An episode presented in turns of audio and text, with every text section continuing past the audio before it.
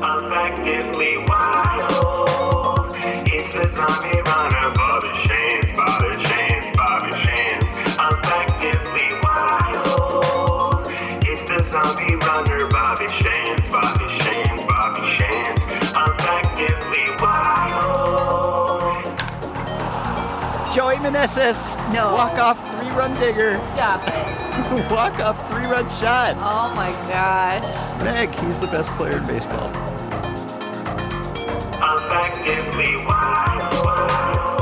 Hello and welcome to episode 2010 of Effectively Wild, a baseball podcast from Fangraphs presented by our Patreon supporters. I am Ben Lindbergh of The Ringer, joined by Meg Rowley of Fangraphs. Hello, Meg. Hello. Experimented with 2010 instead of 2010. Yeah. Just a little, little snappier. You know, our episode numbers are climbing. Takes a while to say 2010. So we'll see if that sticks. I'm just, you know, trying to trim some time because we're very concerned about that on Effectively I was gonna say. so we have a couple exciting stories to talk about here, or at least momentous stories, one of which is certainly exciting, following up on previous podcast topics. You have expressed a desire in the past to see players kiss only if they want to. Only if they want to, Ben. Very important stipulation. Yeah. Only if they want to. Yeah. But if they should be seized with that desire, Yeah. then you want them to feel free to express it. To give a little to do to do a little kiss. Yeah. To do some little bits of kiss. And we haven't really seen much of that, No. you know? What with uh, macho standards and toxic Yeah. masculinity and all the rest of it, you know, the, the backlash uh, that could come from such a thing. We might talk about that later in the episode. Yeah. So we haven't seen that. We've seen players come close. We've seen tender gazes. Yeah. We've seen hugs. We've seen long embraces. Yeah. But kisses, I don't know. That's been kind of the final frontier as far as I can recall. Yeah. And that final frontier has now been broached by the Houston Astros Yep. and by Yordan Alvarez, Yeah. who has taken to kissing, Martin Maldonado Tender after.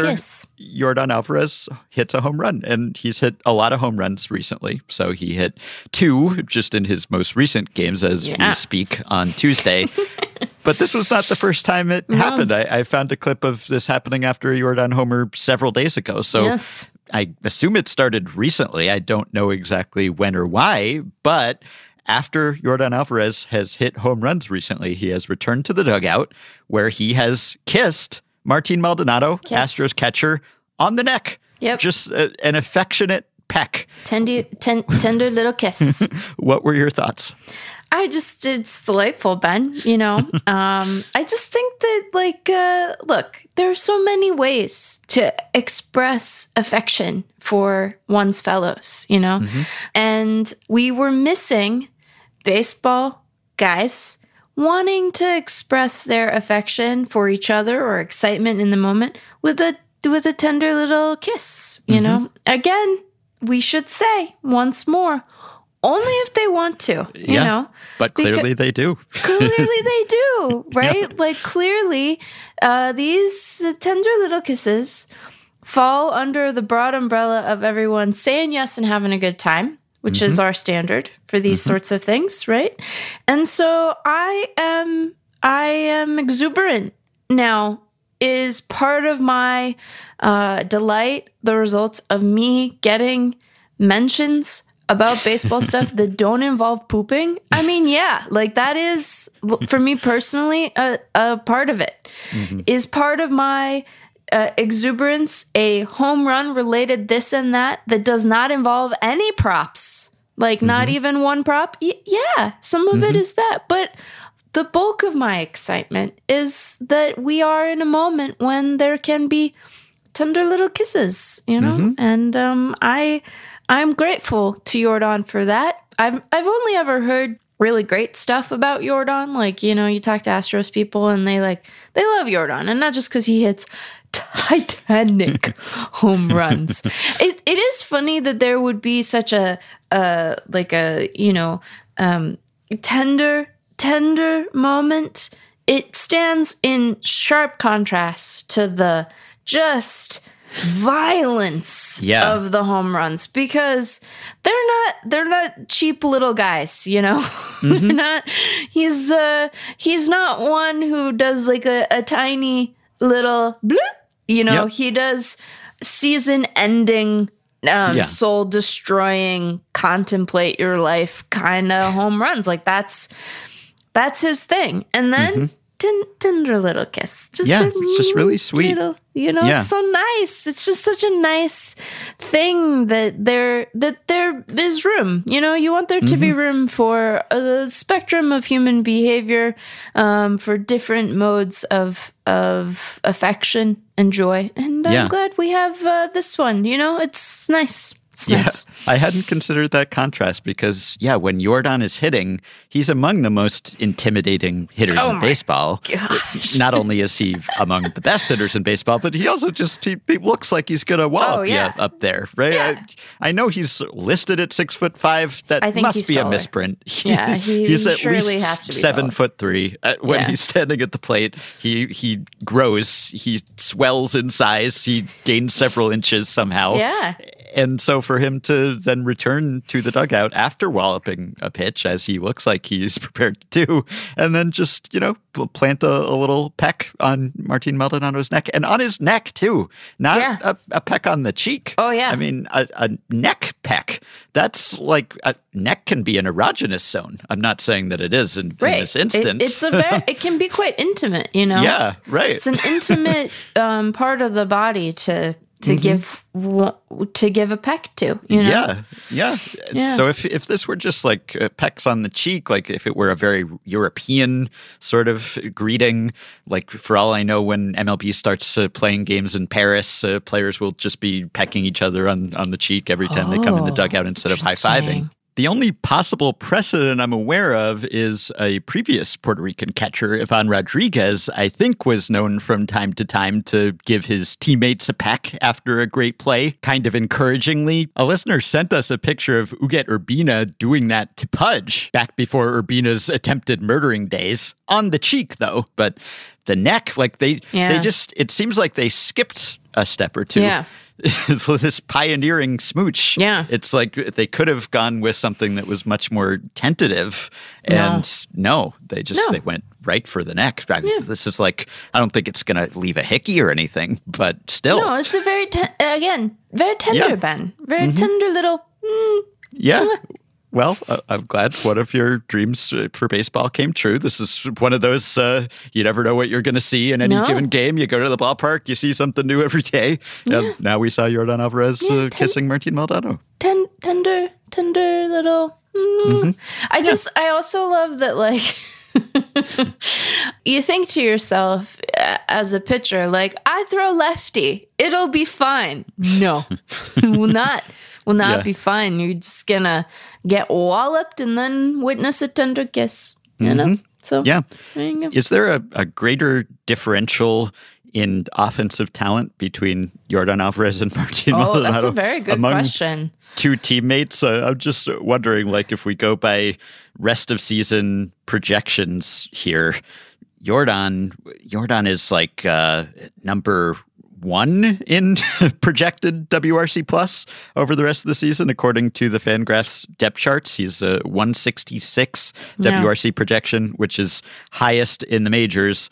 Martin Maldonado is down at number 558 yeah of 581 players who appear on this page with a, a 68 so That's close to 69 far projected wrc plus yeah, Yeah, so that seems far. And and you know, um, Ben, like a, a a low key part of this um delight is also Mm-hmm. I failed to mention. You know who he he hit his grand slam against. Oh yes that's right I, it was uh who uh, remind me It was Hoby Milner. that's right Hoby Milner the man was- who he's was- everywhere he's baseball Zelig Yeah, like and and in a way that like I wonder if and and this is why I was saying like you think you're safe as a lefty, but you're Mm-hmm. you're not safe, Hobie. You're there's no there's no refuge for you, you know, Yeah. in your handedness. Right. There's only grand slams. I don't want to step on your point about the the the gap between Maldonado and Yordan, but I I I needed to briefly step on it so that we could contemplate the Hobie of it all. No, that's okay. I I feel like Hobie is um I wonder if Hobie is like aware of the the moments that he is at the center of for the purposes of this podcast. Like, is, Yeah. he is like Spidey sense tinkling, like weird stuff is happening to me and I don't know why. And I feel like a force is present in my life that I, I'm powerless Yeah. to stop. And it is the the very strange aesthetic preferences of two baseball nerds somewhere. Right. I actually thought you were referring to Corbin Burnes, who gave up one of the two homers that Yordan hit, because I was going to bring up that Burnes has not really looked like himself this season, which is kind of concerning. But yeah. I guess Hoby Milner was the one we snubbed initially, Yeah. like, because we talked about Hobie Right. Harris and Hoby Right. Milner, who spells Hobie a, a different Hobie. way, but but a valid But way. a, but a Hobie way. you Probably know? the more uncommon way. Not that any Hobie spelling is particularly common these days, but we did make up. We, we did a makeup Milner mention We and did. and noted that Hobie Harris is not the only Hobie in baseball Hobie. these days. So yeah, we're very pro Hobie. Hobie. And nice to know that disparities in offensive performance no obstacle No. to platonic love. I No. assume it's platonic love, but still finds a physical manifestation. So long may they smooch. Yeah. you know, because you you imagine if anyone is going to give um, Martin a, a little kiss, it's going to be one of the pitchers, right? Because he's so he's Mm-hmm. Providing fam- run support. well, and, but famously, you know, he is um, well regarded by that staff, uh, which is part of why he persists in having a regular role um, Right. despite the offensive performance. But I, yeah, I think it's quite nice that actually one of the smoochers would be a, a fellow hitter, you know, and just a little. Yeah, Kiss. right. Yordan is the one who's providing run support, which probably yeah. also endears him to Astros pitchers. I'm sure it endears him to everyone on the Astros. I'm Yes. sure that they are all, and some of them might be sitting there going like, "How do I ask for a little kiss?" you Right. know? Yeah. How we've talked so much about ask him for post home run rituals this Right. year and home run celebrations in the dugout.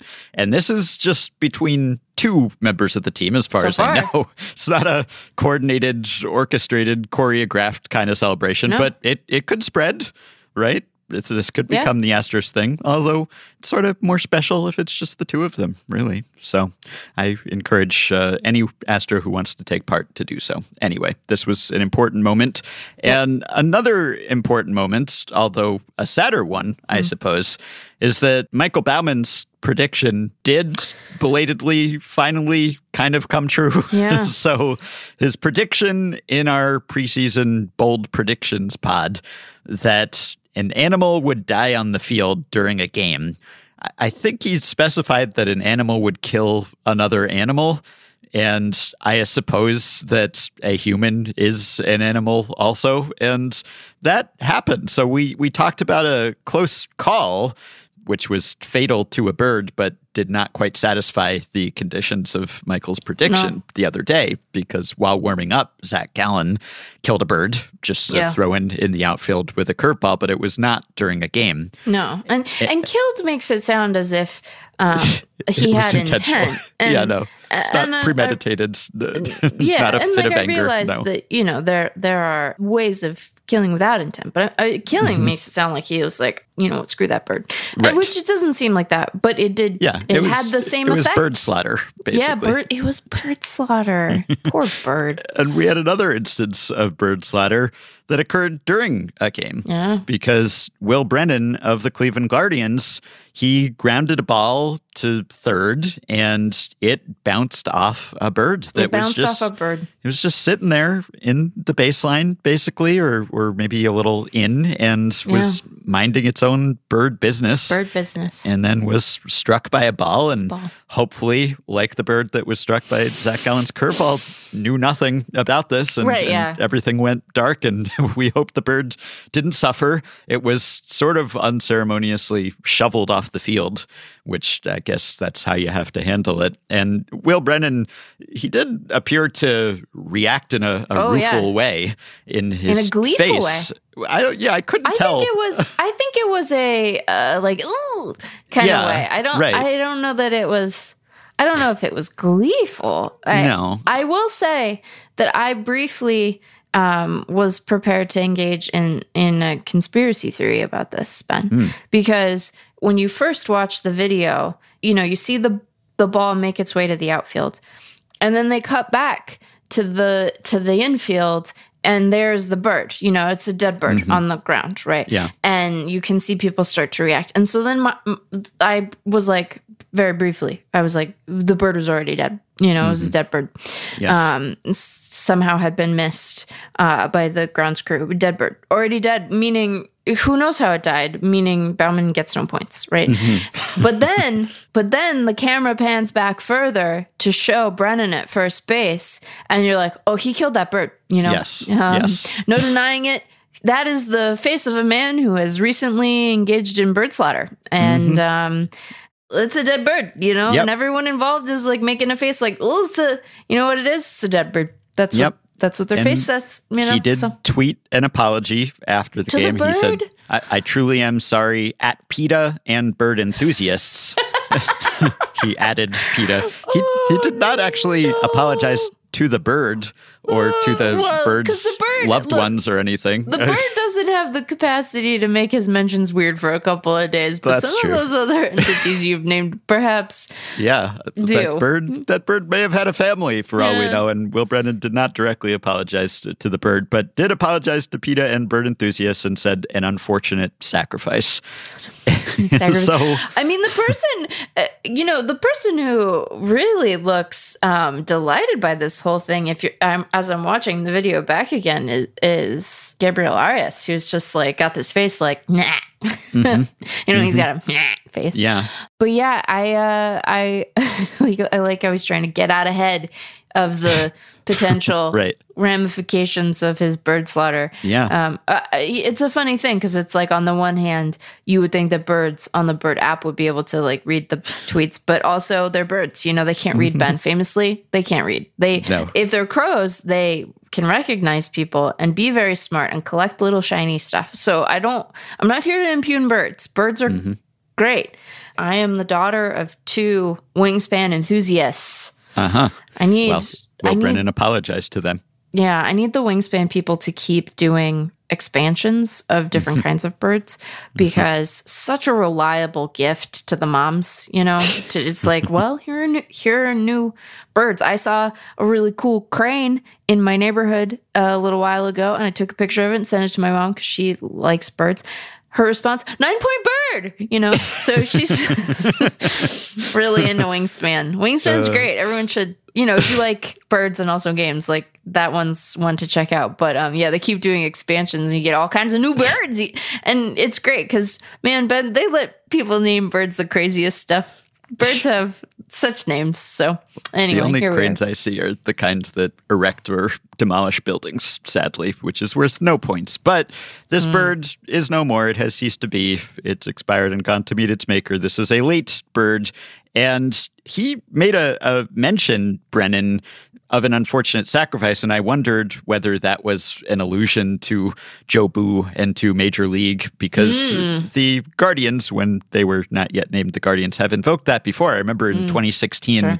when Yan Gomes was struggling offensively, which is sort of a constant state of being if you're Yan Gomes. But at that time, it was a particularly pronounced struggle. And he, quote unquote, sacrificed a chicken, uh, not like a, a live sacrifice, like it was a bird that had already been killed, but Yeah. he, he sliced into the chicken inspired by Jobu to try to change his fortunes. And so I wonder if the, the Guardians are doing something similar. I mean, things have not been going great for the Guardians. So I, I hope that baseball players, being as superstitious as they are, that they do not adopt bird death as a, a means of snapping their slump because they did win that game in They which did. the bird was killed. But, you know, I, I feel bad for the birds. I honestly do. And I, I can't get on my, my high horse or my high bird here because uh, I, I eat chicken, you know, so I contribute to bird death. But I do feel bad just uh, seeing the bird die. It's like we got to clear the airspace surrounding baseball games or something. We're Yeah. endangering birds. It's like, you know, you try to clear birds from around airports so that they don't get sucked into engines and, and bring the plane down, more so for the preservation of the people on the plane. Yeah, than I was gonna the say I don't think they're really worried about the birds as much. But but also the birds, uh, you feel bad about Sure. the bird strikes. So when we have bird strikes on baseball fields, I guess it would be tough to ward off all birds. And this is a pretty because there's low. so much food, you know. Yeah, that too, and it's it's open air for the most part, Right. and it's it's a, a pretty low probability event, I assume. Yeah. Although I'm wondering now, like, am I just extra conscious of the mortality of animals on baseball fields because of Bauman's prediction? The Yes. fact that we've had to litigate whether it Yeah. counts a couple times now in the span of a week or so, and and Chris Hannell did declare the the person who suggested that we do that draft has has ruled in favor of this counting for Yeah. Bauman, and I I think I agree I agree. But I wonder whether this is more common than I believed it to be, and whether this was not actually that bold a prediction because this is sort of happening more often than I believed, and, and now I'm just noticing it because there's something at stake. Anyway, I, feel bad for the birds we've lost, and I hope that the remaining birds stay safe out there. Yeah, I will say, and I look, I don't want to speak ill of the dead, Ben. Mm-hmm. I don't think that the bird that Will Brennan killed was a nine point bird. No, probably it looked not. like a it looked like a pigeon. I don't Mm-hmm. know that pigeons are even in wingspan. Mm. Um, but I think at least it was not like um a precious um or endangered kind of bird. We don't want to again make light of any any bird deaths. Mhm. Um but this one does not have like broader ecological implications. Yeah, Um, and I don't know that the birds that would are near ballparks, probably not. But there's all this free food there, you know, like they're Right. not out of.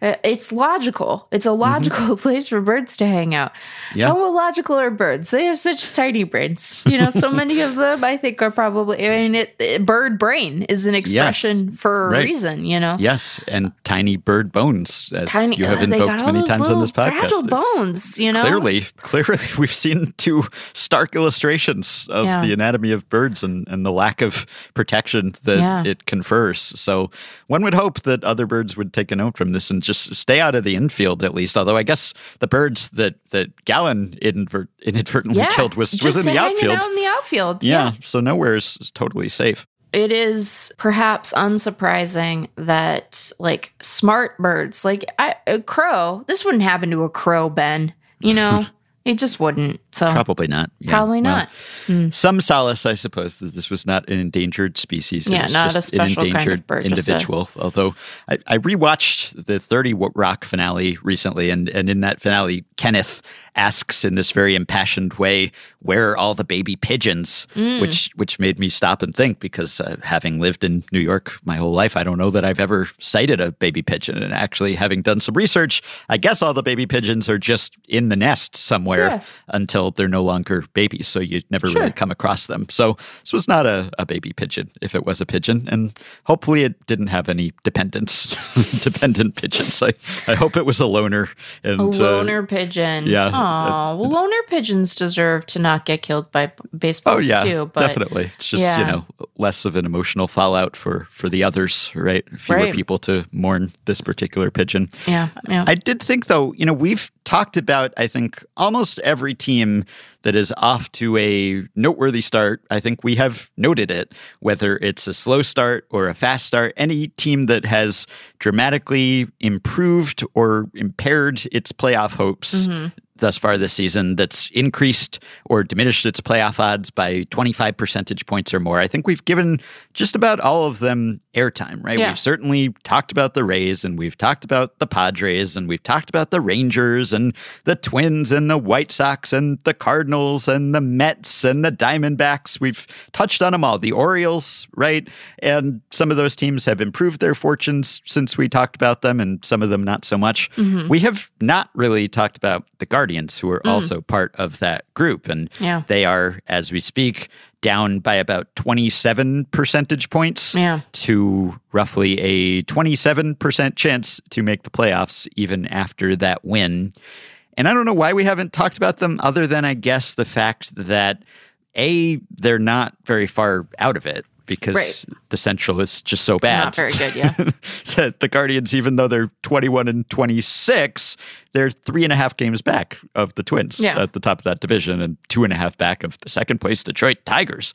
How about that? So How about that indeed? it's not that they've dug themselves a great hole, even though they've started slow. And then I guess beyond that, we didn't have very high hopes for the Guardians to begin Yeah. with, right? Neither of us predicted them to make the playoffs.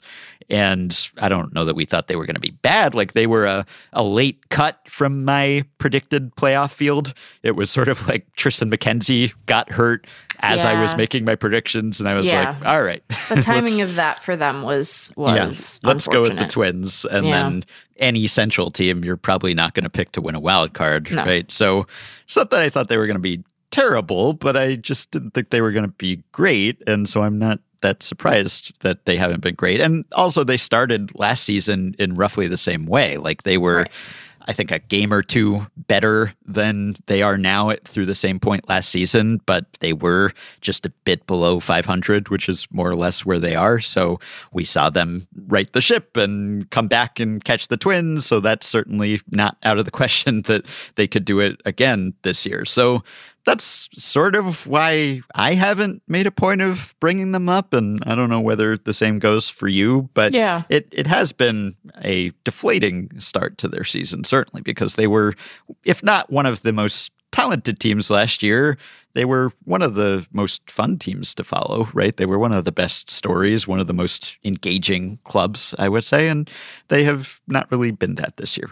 Yeah, I mean they were definitely um you know, they were really young. Um Yes. and I think that when a really young team performs well, it's just inherently exciting because you can start to extrapolate like is this going to be the beginning of an exciting sort of run of contention for this club not that, you know, they haven't been good in the past. Um, But you're like, oh, look at all these fun young guys. And they had last year they had you know extended Jose Ramirez, so we were finally able to put the will they trade Jose Ramirez like you know Right. concern to bed, and we didn't have to think about that as much. But they had a very Guardians type of offseason, right? They didn't Mhm. do very much to reinforce the big league club, right? They signed, I think, their only major league deals, new free agent signings. They extended a couple of guys, right? But, Mhm. you know, they brought in Zunino, who, oh my God, Ben, have Yeah. you? Oh, you know, Oh, one boy. of your, your faves, but Maybe the reason we haven't talked about um, the Guardians is because I truly cannot stand to look at uh, Mike Yeah. Zunino's situations. Yeah. Um, he did homer in the bird game, I believe. So did he really? Well, I think he him. did. Yeah. so we're, we're pulling maybe for you, Mike. But he oof, sacrificed the bird to Jobu. I don't know. he's But striking. He's striking at forty four point seven percent of the time. That's Yeah, so. That's so much of the time. You know, Mm-hmm. like it's just like a shocking. It's so much of the time. Yeah, almost I- half, in fact.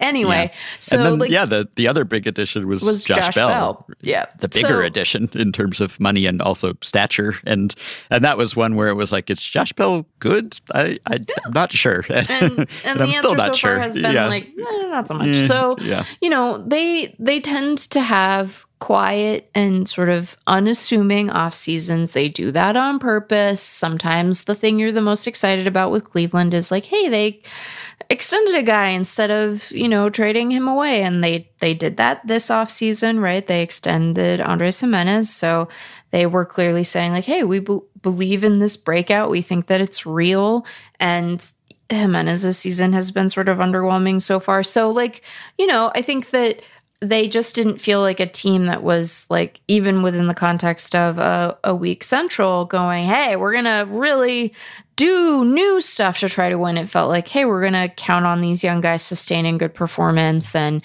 staying Yeah. really healthy and stay. Yeah, that was one of the Right. secrets. I wasn't a secret, but one of the keys to their success last year Last year's- they were really healthy. they were really healthy and Yeah. really healthy uh, especially in contrast to the rest of their division which was just like decimated by injuries and of course them being really young and them being really healthy likely related ideas right Mhm, um, yep.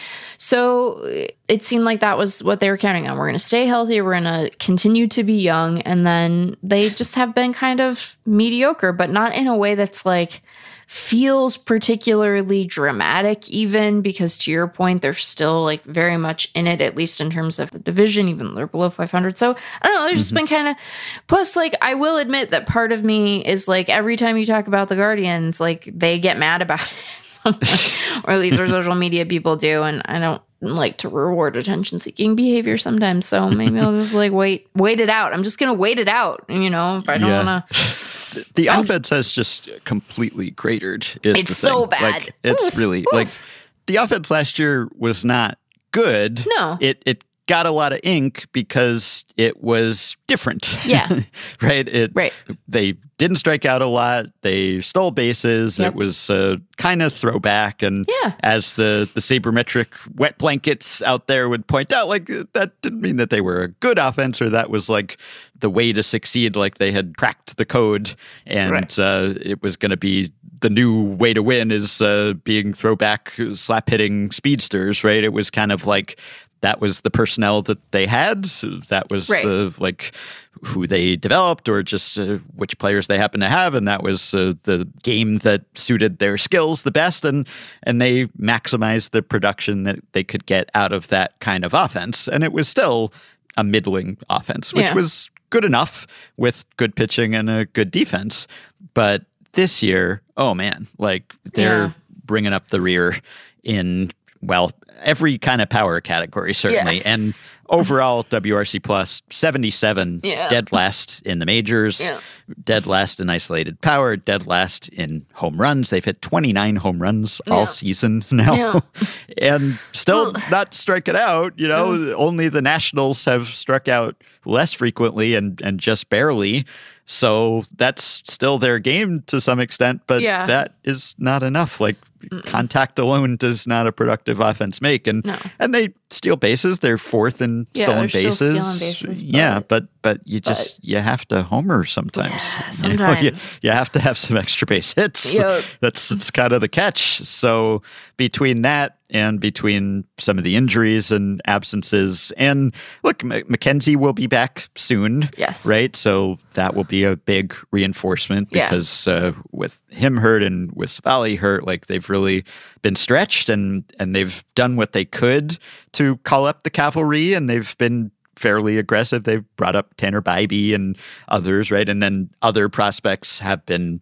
injured or unavailable who might have been able to help but they've they've done what they could but it's just you know when a team takes a, a step forward like that team last year did can be tough to sustain that. And they're not that far off the pace that they were on last year so they could very well ignite again like they did last year but boy that offense has been rough. Like it goes from fun to not fun quite fast, I think, with the same sort of offensive template. If you're not hitting for any power Yeah. and just not producing runs, it's it's not cute and fun and unusual anymore. It it is unusual, but not in a good way. So maybe we will confer some of our effectively wild vitality restoring powers on them if the bird death doesn't. So, one other follow up? We talked about Madison Bumgarner when he got DFA'd and, and then Yeah. released by the Diamondbacks. That was weeks ago. That was Yeah. late April, and no team has picked him up thus far. I sort of figured he might be in line for a little Dallas Keuchel tour of the league reclamation project, kind of uh, other teams thinking that they could revive him and giving him a shot. And that hasn't happened yet. Yeah. For all I know, he may have had offers that he wasn't interested in, but haven't heard a ton of rumors about widespread interest in Madison Bumgarner. And maybe that has something to do with the kind of uh, personality and clubhouse baggage Madison Bumgarner brings, in addition to the subpar pitching of late. But there's a really interesting story about that by Zach Buchanan of The Athletic.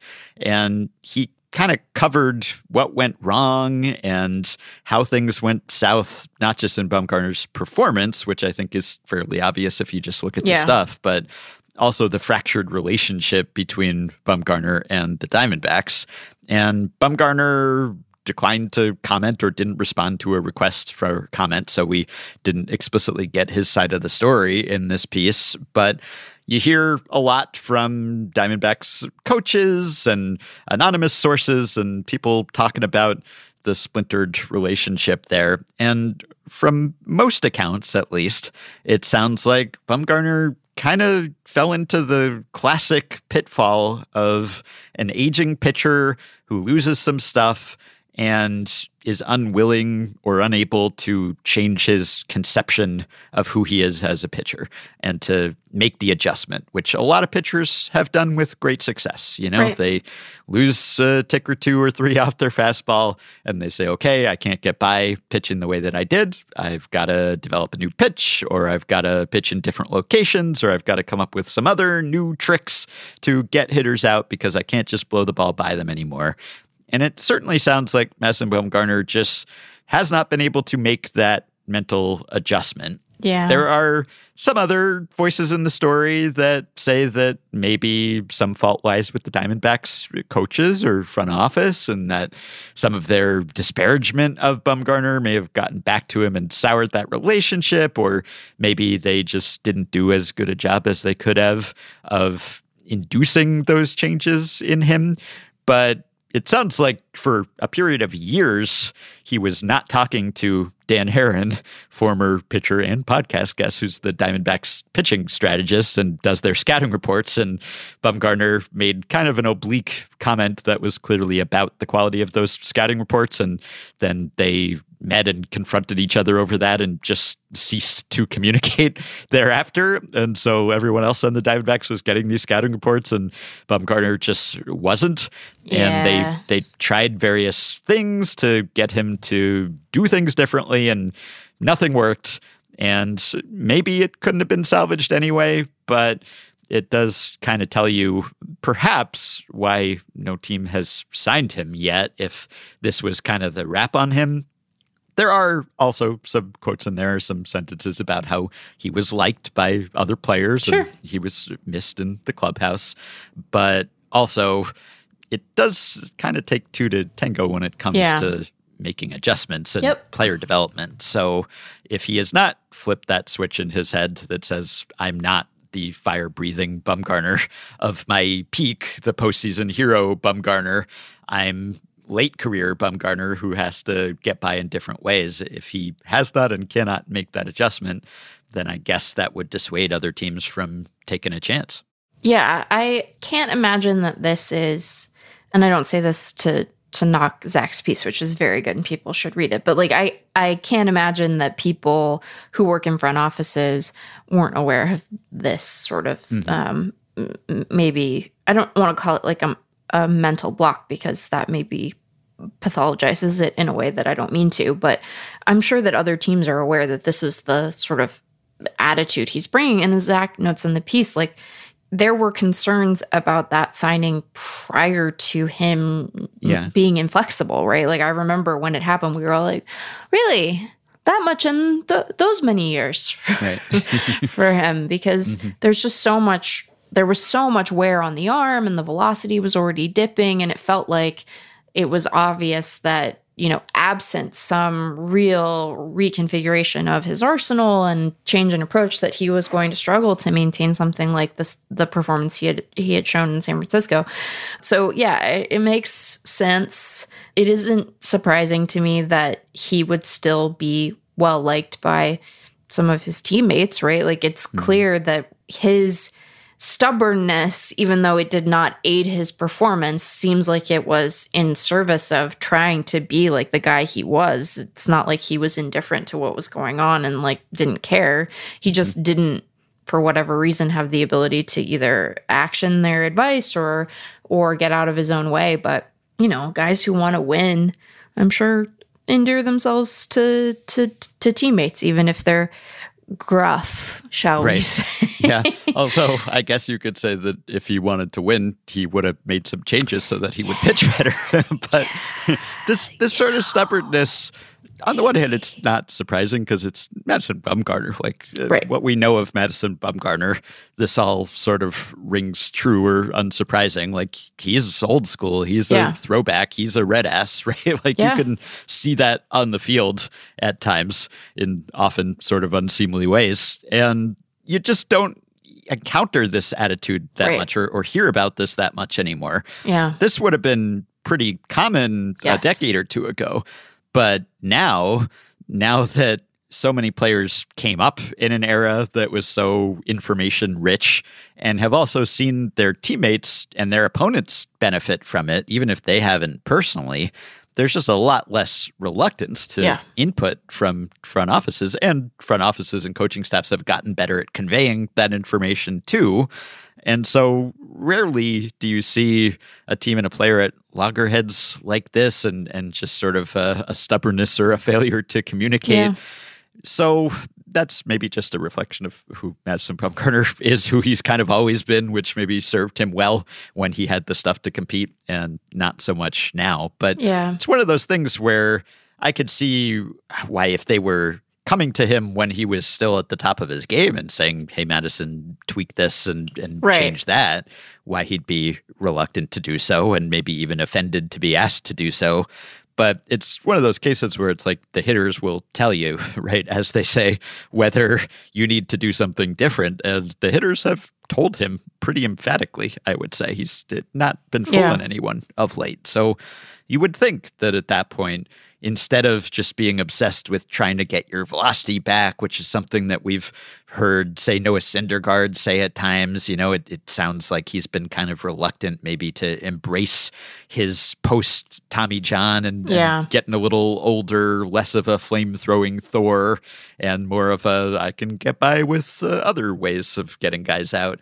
Bumgarner just cannot seem to make that change. So maybe he's happy to, as I think I said before, just literally probably ride off into the sunset and, and call it a career here rather than compromise the way he wants to pitch. Or maybe maybe he'll read this article or maybe he'll just hear crickets from teams not expressing interest in him or expressing tepid interest and get the message and hey if i want to keep pitching i'm going to have to compromise and, and meet teams halfway here make more of an effort. But at least with the diamondbacks that didn't happen seemingly. Yeah, and I, I think the part of this that is the most um probably um damning for Bumgarner is like you would think if anyone was going to be able to go to a guy like Bumgarner and like make headway, it would be Strom, right? Because Mhm. he's like yeah this right m- meld it, and you know Zach Peets notes this like that he is this I think for uh, players productive blend of old school and new school um, and he has a, a track record of success that I think would probably resonate with people and might put someone who is skeptical of scouting reports and analytics and what have you sort of at ease like hey I've I've done this and it has worked to great effect and yet, even in that pairing, they could not find their way to something productive. So, yeah. But, you know, I am increasingly of this mind where it's like, if you are um, able to just like collect your money Mhm. and you're like not convinced that you're going to rally back to something that resembles what you did before, maybe. I don't know. Maybe you're content to be done, but he is a Yeah. competitive guy, so Mhm. I I don't know. I don't know what that really looks like, but it's going to be hard to convince someone or rather convince another team like, yeah, go for it. This is going to be great and productive when Mhm. there has not been like this. Well, maybe. Mason Saunders will take up the lasso again and go back to the rodeo. Maybe. Remember his his Yeah. secret alias for the rodeo, yeah, Mason like- Saunders. you know, you know, one way to not have to worry about which side of the rubber you're standing on Yeah. is to go ride some bulls. right? Yeah. If he's not pitching anymore, then uh, no no contracts uh, banning him from engaging in risky Right. rodeo activities. So I forget though that he's only 33 years old. like I'm thinking of him as old man Madison here.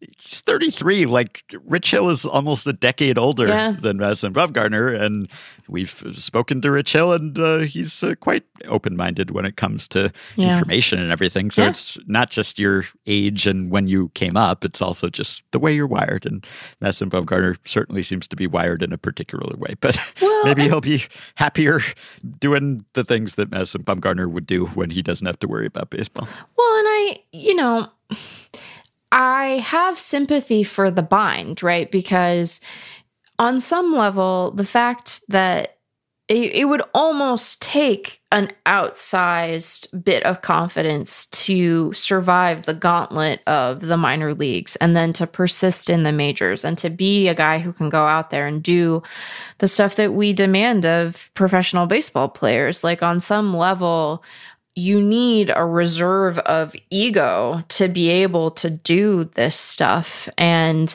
I can see how that might dip into an unproductive sort of manifestation of that ego because you're like, well, but I had to, I had to have like a, mm, I got it, like I'm the guy attitude for years in order to do this. And now you're telling me that the way I managed to compete the career that I mustered in part because of that like mm, kind of perspective isn't productive anymore. I i imagine that it would be tricky you know especially as you age like we don't even like new music. Um so imagine having to like throw from a different part of the mount. Like you'd be Yeah, it's true. I, I try to uh, remain open to new experiences, at least musically.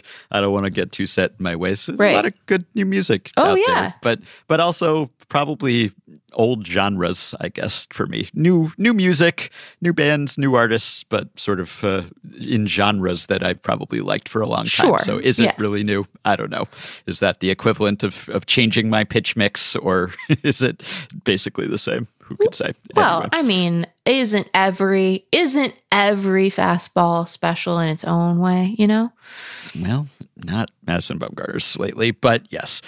On the subject of uh, old school versus new school disputes, I don't know whether you have stopped by our Facebook group recently, but there was a thread. It was a, a repost, basically. It was an image of something baseball reference publicized this past week, which was that Mike Trout passed Pedro Martinez and Ken Griffey Jr. on the all time war leaderboard. So Sam Miller used to track Mike Trout's ascent up the war leaderboard, and he would have pieces every time Trout uh, passed someone every month. And Yeah. I have not been following this as closely since Sam has not been following as closely or as publicly.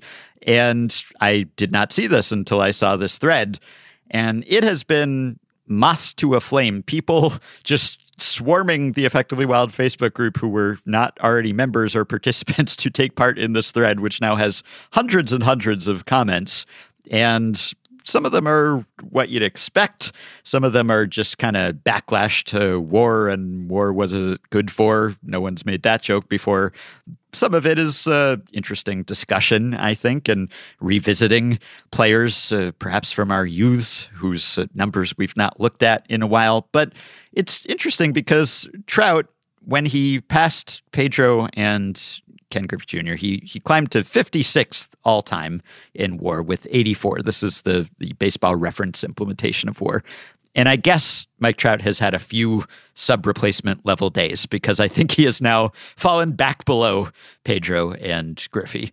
But uh, I'm sure he will uh, rise above them again sometime soon. And and maybe we can set Pedro aside because it's to some extent apples and oranges. It's pitchers and position Yeah. players, although that's one of the things that war is good for is uh, comparing players who are not playing the same position, right? And being able to put them on sort of the same scale. But the Griffey Trout comparison in particular has really provoked some people to come out with the pitchforks and talk about how uh, Griffey is underrated and how war is nonsense, et cetera, et cetera. And obviously, I, I think we're convinced that there's utility to war. Yeah. It would be But- really funny if I was like, no, it's garbage, actually. Yeah, that would be quite a. I, I've reconsidered the whole thing. Yeah, I, I've actually thought a lot about it, and I think it's stupid. That would be quite a headline. You you'd get quite an episode title out of that one.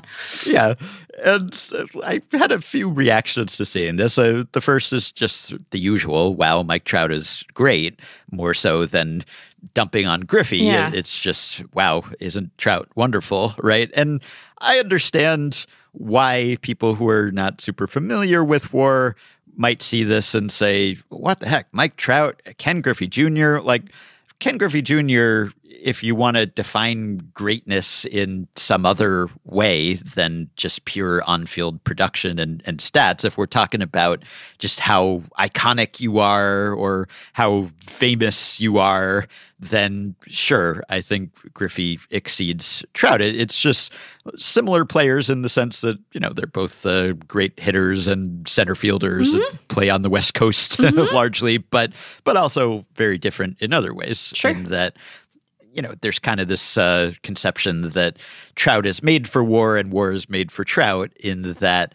maybe Trout's production doesn't jump off the screen in quite the same way that Griffey's did, just because Griffey, you know, like he had a way of of carrying himself and and just like Yeah. whether it was the backwards cap or whether it was the iconic stance and swing, right? Like he he called attention to himself in a way that maybe Trout doesn't, or or it takes a careful and prolonged study to recognize the greatness of Trout more so than a single swing or a single play, perhaps.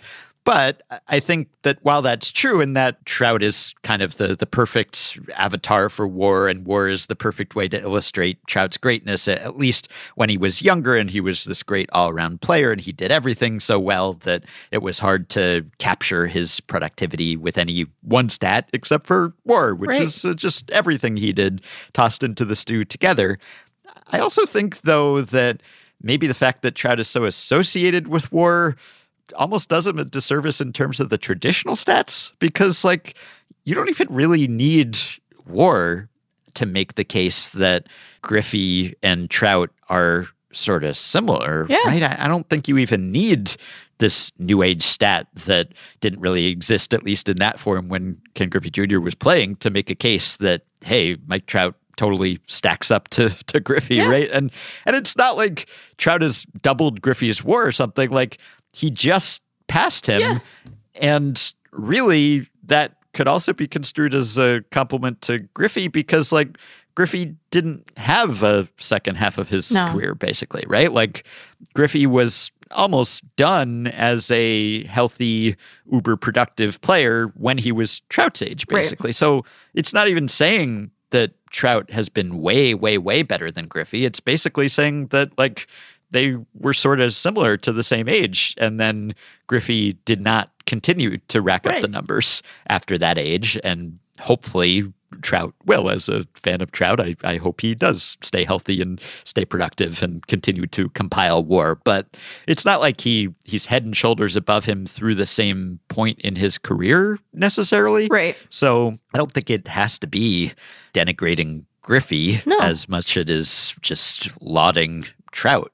Yeah, I I mean like if for no other reason than he hasn't played the first 10 years of his career playing on what is essentially like painted concrete in the Kingdome, like Mhm. despite Trout's injury issues, I am optimistic that the at least the, decline in his production in, as he progresses through his 30s is going to be gentler than it was for Griffey.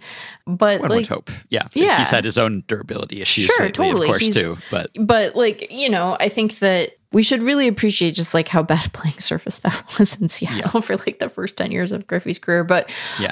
um you know after that first year in cincy like things declined pretty appreciably. He had a couple of blips here and there but like it wasn't anything like what he had done in the early part of his career. But I guess, Ben, the part of me that is just like more flummoxed by this debate than anything else is like, he's a Hall of Famer. Who cares? Like, is any is anyone out here saying like, well, Griffey actually wasn't very good? Who's saying that? No one's saying that. Like, people aren't No, it- people aren't saying that. no, it becomes a, a generational thing, right? Like my guy I grew up watching Sure. and starring in center is better than your guy, or the stats that I became accustomed to and grew up with are more telling than the stats that that you became accustomed to or there's uh, an element of being threatened by this. I don't understand it. Why is this uh, trying to topple my understanding of great players? And and also i think it's just that griffey it's just like a outsized figure Oh, totally. in, in the game and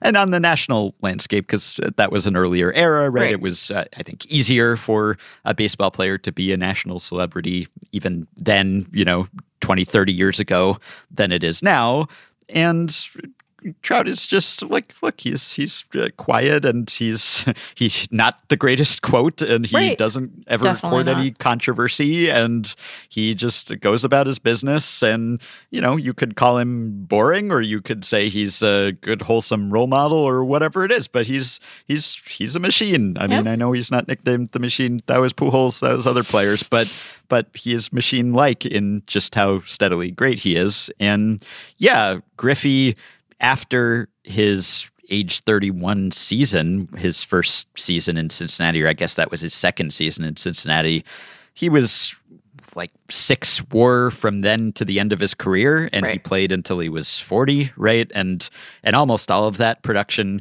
came in that one bounce back year of 2005 when he was so like he still had talent but he just couldn't stay on the field and then Yeah. eventually the the talent eroded too Yeah. but there are just like so many more highlights, I guess, that you can conjure in your mind for Griffey than for Trout that I understand why some people might say, really, Mike Trout? Like if they haven't looked at these advanced numbers. Then again, Trout has won three MVP awards. Griffey only won one. They both should have won more. And of course, Trout hasn't gotten to play in the playoffs except for that one very brief time. Not that Griffey got to play a lot in the Yeah. playoffs either, but he did have that one Yes. excellent postseason in 95, Yeah. right? So there was that, but he never won a World Series Right. either. So there's some similarities there. I do think, though, that the fact that we focus so much on War and that War makes such a great case for Trout, we kind of default to that. And maybe that puts some people off who are not in the advanced stats tent. But if you wanted to do some outreach and just say, hey, I'll use whatever stats you want me to use here, and I can make a pretty good case, like if you just say, I don't know, if we said like the first 6,000 or so plate appearances of their career, which Griffey, for instance, from 89 through 98, that was 5,982 plate appearances. Trout, 2011 through 2022, that was 6,159 plate appearances, including his 135 in his debut year when he wasn't really Trout yet. Just look at the numbers over that span kind of coincidentally, they have the same number of home runs, Yeah. 350 exactly over those seasons. Because if you compare Trout through age 30 with Griffey through age 30, then Griffey has him by a significant number of plate appearances. Mm. So also a significant number of home runs. But but if you do this and kind of keep the playing time almost constant, six thousand ish plate appearances for each guy, exactly the same number of homers. Griffey's career slash line through 98 was 300, 379, 568, which is great, but that's a 150 OPS plus. Now, you know, if, if people are going to be put off by OPS and OPS plus, Yeah. then you might have to stick to the slash stats. But even if you stick to the slash stats, Right. right, that's that's 300, 379, 568 for Trout over that span, 303, 415, 587. And Trout's not playing in a great offensive park or anything. And I think even people who are maybe more old school would probably acknowledge that Griffey was playing in a higher offense era. Right. Now, they might give him extra credit because he's not known to have taken PEDs, Yeah. and many of the players that he was competing against were. And so you could say that he might deserve some extra boost if you believe him to have been clean. And I suppose that's fair, but also it's hard to calculate that kind of thing. We can calculate just, you know, the league offensive environment. And there was it was just a higher scoring era for Yeah. much of that period, not all of it, but much of it than it was for much of the period that we're talking about with Trout. So just purely hitting, he's a good deal better than Griffey. He walks a lot more, you know, he's a Yeah. more patient, selective hitter. and still does those other things really well that, that Griffey did. Now, Griffey has a defensive edge, which is why it's it's closer than it would be Right. otherwise, right? So Trout has the better raw offensive stats and also was the better and I think more prolific base stealer. Yeah. But Griffey better fielder, Yep. right? So I mean, he won whatever nine Gold Gloves or whatever it Yeah. was. So that maybe makes it him sound even better than he was.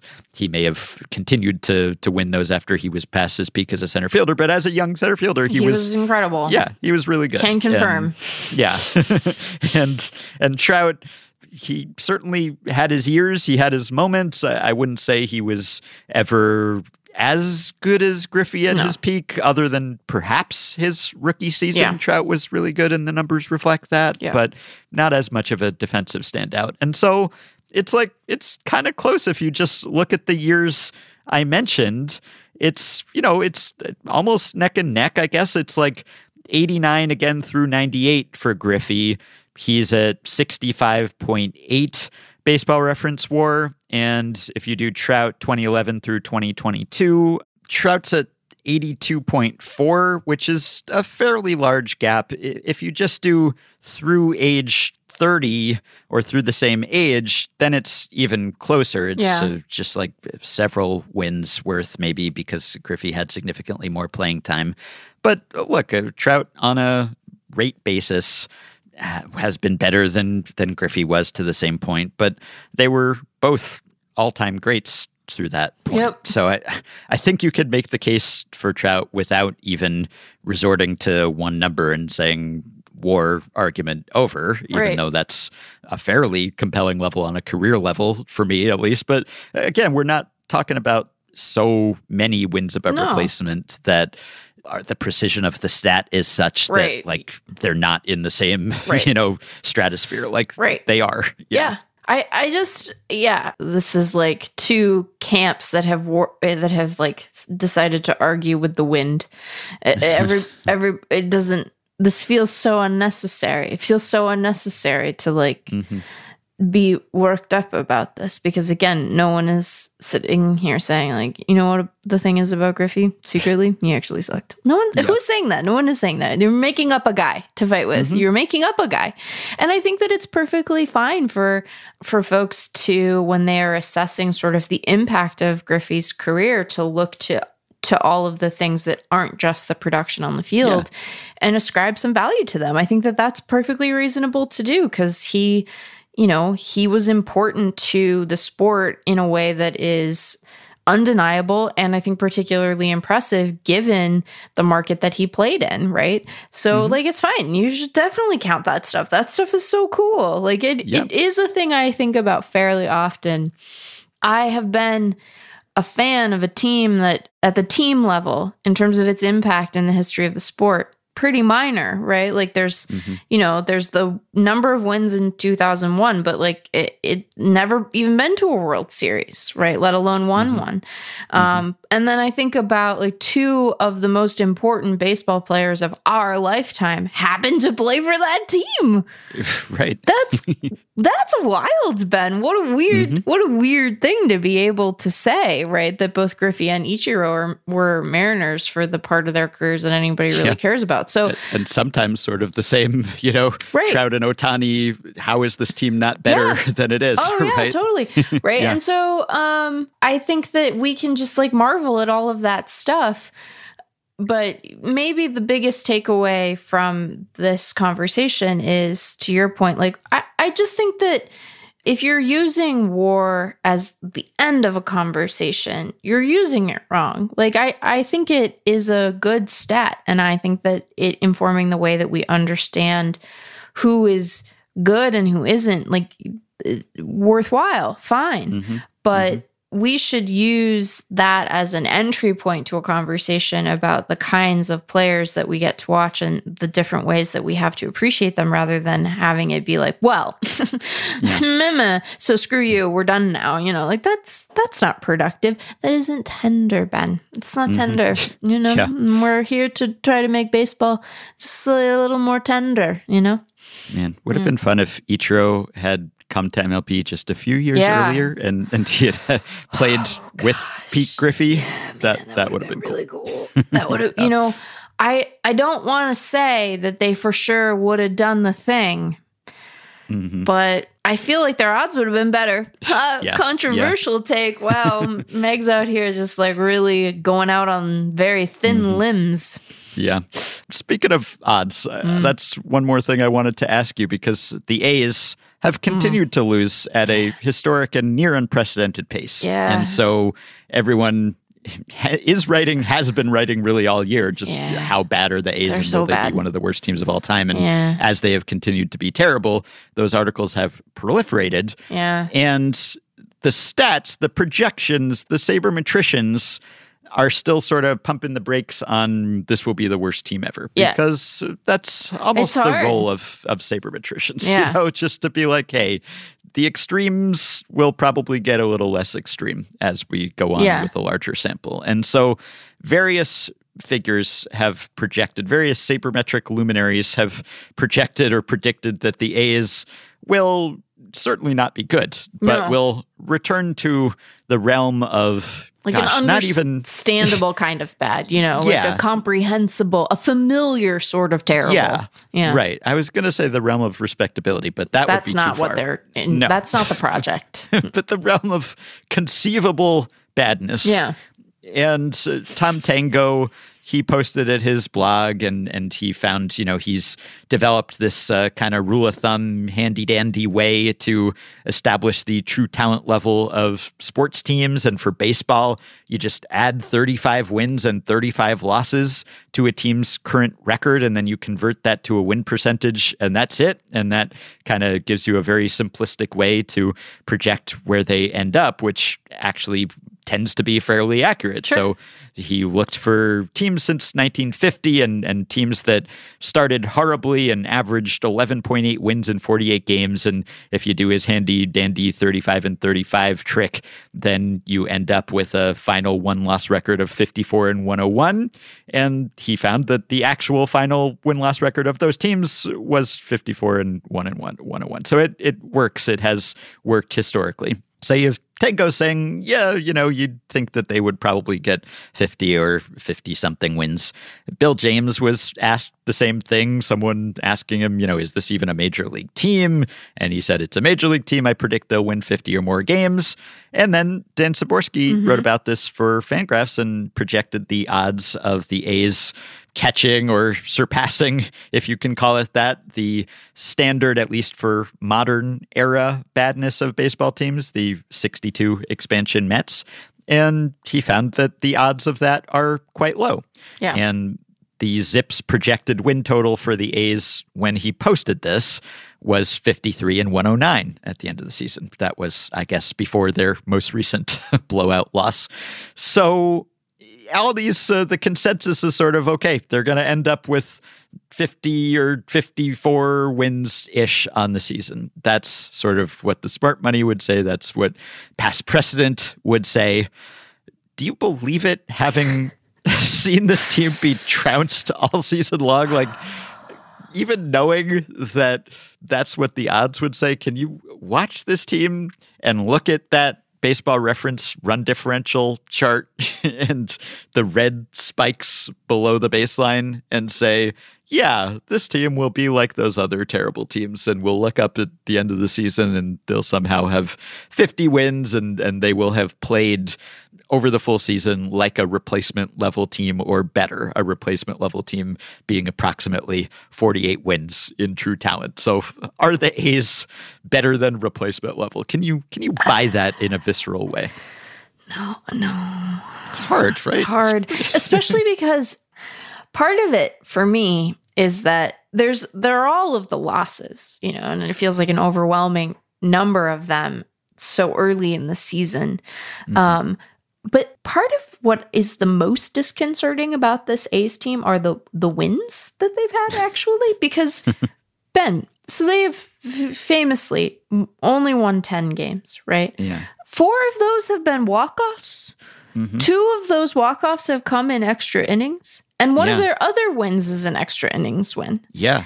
They're they're seven and eight in one run games, Yeah. which for them is, is incredible. And so even the wins feel tenuous. They feel Yeah. fragile, you know? Yeah. It's not like they are out here really doing it, you know? They're not they're not doing it very well. They're doing it pretty poorly in fact. I and the other thing is like they they have so few wins by like a number of runs, you know? Mhm. Like it uh, you you just cited their win-loss record in in one run games. Okay, so like, you know, 7 of the t- of the 10 Ben. That feels like um there should be more, you know? Yeah. sh- they haven't had like their their biggest margin of victory I think has been 4 runs this year. like Man. it feels like um we we spend a lot of time talking about the losses and we should cuz 39 this early still like just a quarter of the way feels like so many. It's just so many you know? So i get it but i think that we should talk about how dubious some of these wins are and i feel i it feels fundamentally like cruel for me to do that. It feels ungenerous because um there have been so few and sort of scrutinize them and then say eh did that one Mhm. even that one barely counted feels like Yeah. being a Yeah. real jerk, but also, oh boy, it's Yeah. pretty bad. It's pretty bad Right. over there. And as Dan acknowledged, one factor that zips and projection systems are not taking into account is that the A's could get worse. Oh, yeah. in the sense that they could subtract from this Oh, roster. they're probably No. not a lot worse because No, they're probably not. so bad that like what you know, Yeah. what They've already subtraction. strip mined the roster, basically, which is why they're in the situation. Right. There's So, not a lot of uh, room. There are very few left. players who are not nailed down who would be desirable to other teams. And and if this were any other franchise, Yeah. I would say that a team would hold on to its players even though it would nominally be a seller at the trade deadline, a team that's divesting itself of talent that in order to avoid the ignominy of being one of the worst teams of all time, that they might hang on to the few guys that they have left. Who, No, they don't. be, No. but it's the ace. Yeah, right? I don't so, think that that's the. I mean, I, I think you're right that like anyone who is remotely good will probably find their way out of Oakland by the end of the season. But yeah, because if um, the A's were interested in saving face or putting a competitive Right. product out there, then they would not be in this situation anyway. Now, you know, do they want to avoid the sting of being the worst team ever since the Cleveland Spiders in 1899? Maybe, but I don't know whether that is going to motivate them more than saving a few million more or just improving their odds of, of getting the heck out of town, which, by the way, I don't even know how that's looking for them these days. But Dicey. really, I, I guess, yeah, beyond that, like, I guess you could say that probably almost every team that started out in a similarly terrible fashion also would have been likely to trade away players over the course of the season. Yeah. So maybe all of those teams would have been in that same boat. Yeah. And and also like when you're this bad and and they're already doing it just sort of cycling through players because when a player proves that he can't perform at this level then you bring in someone new Right. and that someone new isn't going to be a great option because it's like the player that you opted not to have in, Right. instead of the first guy. Yeah. But you might stumble on someone good almost by accident or Right. like it's going to get better hopefully probably even though i guess you're moving down the depth chart but yeah if they actually continue to subtract from the roster maybe not but yeah like it's not like they've been unlucky if anything as you said like the distribution of wins the wins are kind of fluky And- fluky feel. and I. I guess the other case you could make for why the A's are unlike those other terrible teams that finished with 50 something wins is that they've been blown out in almost every game. I mean, oh yeah, they're getting they've, rocked. they've been outscored by a 177 yeah, runs through getting 49 games. Rocked. That's on pace, and maybe it's uh, ridiculous to do it on pace for this, but Right. they, they- they're on pace to be outscored by 585 runs over the course of the season, which is like 200 more than the modern record, and it's not even modern, really. So they're just being so thoroughly outplayed Yeah.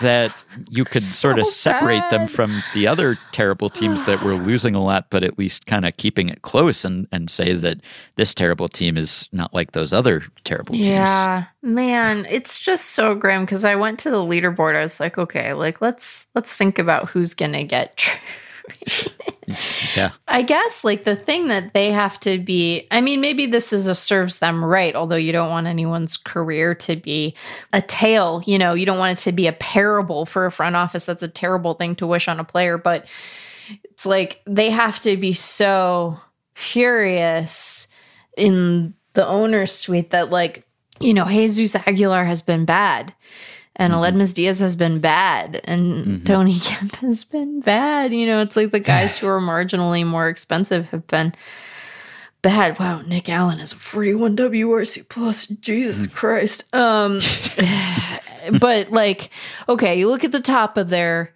uh leaderboard and I set I set the minimum here like 30 plate appearances just to cast a big old wide net. So, you know, but it's like well, I guess they they probably have to hold on to Ryan Noda, right? Like that's complicated for Rule 5 reasons maybe. Hmm. They're not going to trade Ruiz because then they can't even remotely justify the Sean Murphy of it all. So I guess like if you're Brent Rooker, congratulations.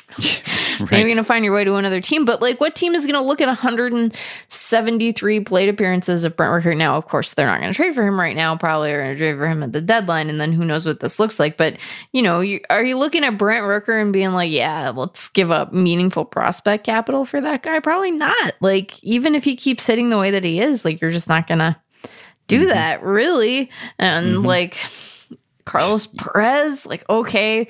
JJ Bleday is like hitting well in 57 big league plate appearances, but it's JJ Bleday, so that seems like it'll probably course correct in a not great way.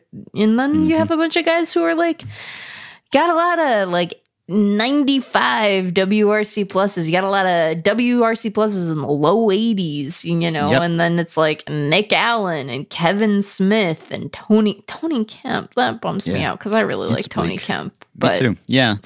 It's it's bad. It's really it's bad. so bad. And like it's just so bad. And then you're like, surely that's as bad as it can go. And then you look at the benching and you're like, wow, it's so bad. Yeah. It's really distressing how many of the position players show up on this leaderboard. Generally, I, I believe in the larger sample and regression to the mean and dead cat bounces and dead bird bounces and and uh, past precedent being some guide to future performance uh, in many cases. But gosh, yeah, you It's- watch this team and and it's hard not to take the under on what the stats and the projections would say. And it's it's like you know the I feel bad for our country, but this is tremendous content. It's not Darren even Rovell tremendous tweet. content, though. No, it's definitely not tremendous for baseball. Just the reason that they're bad. Yeah. I will say that it is content that compels me. It's Mm. not tremendous because I, I feel guilty for rubbernecking basically at the A's, and I feel bad for A's fans because of everything else that's going on Sure. with them off the field. And Totally. just as we were recording, I saw the latest story. Oakland A's state leaders reach tentative public financing deal in Nevada. Legislative approval still needed. Right. There's always Right. some other hurdle. You know the, the the hurdle that is the the legislature hurdle, yes. actually like doing the thing. Yeah, it's funny how that is a persistent hurdle in this project. But it's it's strangely compelling in the sense that if the A's were just run of the mill lousy, if they were on pace to win 50 games, we probably wouldn't be talking about them right now. Like as it is, I look up A's scores every day. It's like it's one of the first things I check, you know, like when I'm looking at box scores, I check to see like, hey, did the A's win a game? And almost always the answer is no. No. And almost always the answer is they didn't even come close. Yeah. So the fact that they are this bad, Yeah. I, I don't want to say it's tremendous content, but it's Hmm. it's some kind of compelling content. Like outliers and extremes are always eye catching, even if you kind of feel bad about it and feel sympathy for for A's fans for just Yeah. everything that they're going through. It is in a sense like more interesting that they are this terrible than if they were just kind of generically terrible. I just I guess I I wish that it were for a different reason. Yeah. It makes it a lot less interesting that they have actively tried to be bad, but even with their active trying to be bad, I think they've gotten more bad than they bargained for and, Yeah. and, and more bad than I bargained for. I thought they'd be really bad. I didn't think they'd be this bad because I've never seen a team get knocked around like this. This is, it hasn't happened in my lifetime. Yeah. I think a couple of things. First, I think that one of our takeaways from this conversation should be that the Los Angeles Angels are a gateway drug to harder stuff. because if you are seeking out the A's, Ben, if you are looking for Yeah. the No, results, I'm not watching the A's. I'm uh, not uh, tuning in. I know, but, this feels like a direct result of you having voluntarily consumed bad baseball, and it's a it's a, an affliction I sympathize with because I did that with mm-hmm. the Mariners for years. Yeah. So Yeah. you know, um, so that's one takeaway. I mean, I think that there is an argument, a perverse one, granted, but an argument to be made that in some ways. Um, the A's are the most successful franchise in baseball right now. If we define success by having a clear plan for one season and executing it, right? Maybe you're right that this is a, a low that they are shocked they've been able to unlock, but this was very much the plan, right? Mhm. You know, this it's not like they stumbled sideways into one of the worst teams ever. Like they were like, what if we built one of the worst teams ever and then like uh, systematically alienated our fan base with it. So Yep. I don't want it to be a, a model that other teams replicate, but in uh, yeah, and you don't got to hand it to them, but you Mhm. also do have to acknowledge like things are going to plan in Oakland. Well, I mean, maybe not with the being able to leave Oakland part, but Yes. you know, otherwise. And I think that it raises a really important question, which is like, is there a bottom? um, through which a team can fall where the league finally says, okay, look, I know we want to get this stadium thing resolved and it is standing in the way of expansion, but you are embarrassing in a way that undermines the broader quality of the product. Like, can you imagine, Ben, being the owner of a team trying to win and looking at this? How I'd be furious. I would be so mad because it's like they are successful, but they're also being successful in a way that is um, comparatively easy, you know, successful, quote unquote. I'm doing big air quotes. I'm making a stinky face while I do it. I'm not saying this is good. We are committed to the idea that this is bad, but it is just if you're one of the owners of a good team, do you call the commissioner and say, Rob, like, at some point, what are we doing here? You know, what is the mm-hmm. purpose of this except to extort m- municipalities? So maybe you're actually thrilled. I don't know. Right. Yeah. It's just it's Moneyball, the the art of losing an unfair game. I guess we need a, a rebrand at this point. So there are a couple of controversies in progress that were Yeah. developing stories and now seemingly have reached some sort of resolution. And if you're one of our listeners who uh, prefers not having any social issues mixed with their sports, which uh, seems to be a difficult surgery to do, but uh, I would say hello to you back in 2004. What's it like back to, there? to find a way to do that, then uh, I suppose you can tune out now. But Hmm. the first of these stories is A's related, right? So, longtime A's and Bay Area broadcaster Glen Kuiper was fired following a suspension and an internal review that was prompted by his saying a slur on the air. And I'm sure people are aware of which slur it was or can intuit it based on the fact that it came when he was talking about the Negro Leagues. And there have been, uh, I think, three main responses to this story in order of how charitable the interpretation is. So, most charitable interpretation to least charitable interpretation of what Glen Kuiper said on the air. One, it was unfortunate, but a a totally innocent mistake, unintentional mistake, and therefore he should be forgiven and get to keep his job. That's uh, one strain of the response that I've seen quite common.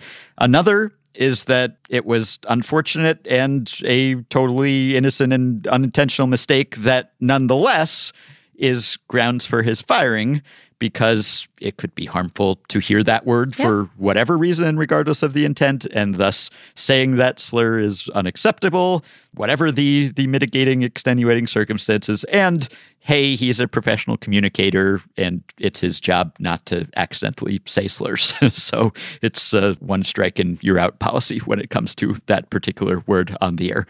Third common response I've seen, and this is the least charitable, or I guess maybe the least charitable interpretation that still seems plausible, perhaps, is that he didn't intend to say it that way, but the fact that it came out that way could be an indication that this is something that he does say off the air. And so he unconsciously showed his true colors and it, it just sort of slipped out. And, and people have said, oh, it, it came out too seamlessly and smoothly and naturally for this to have been an accident.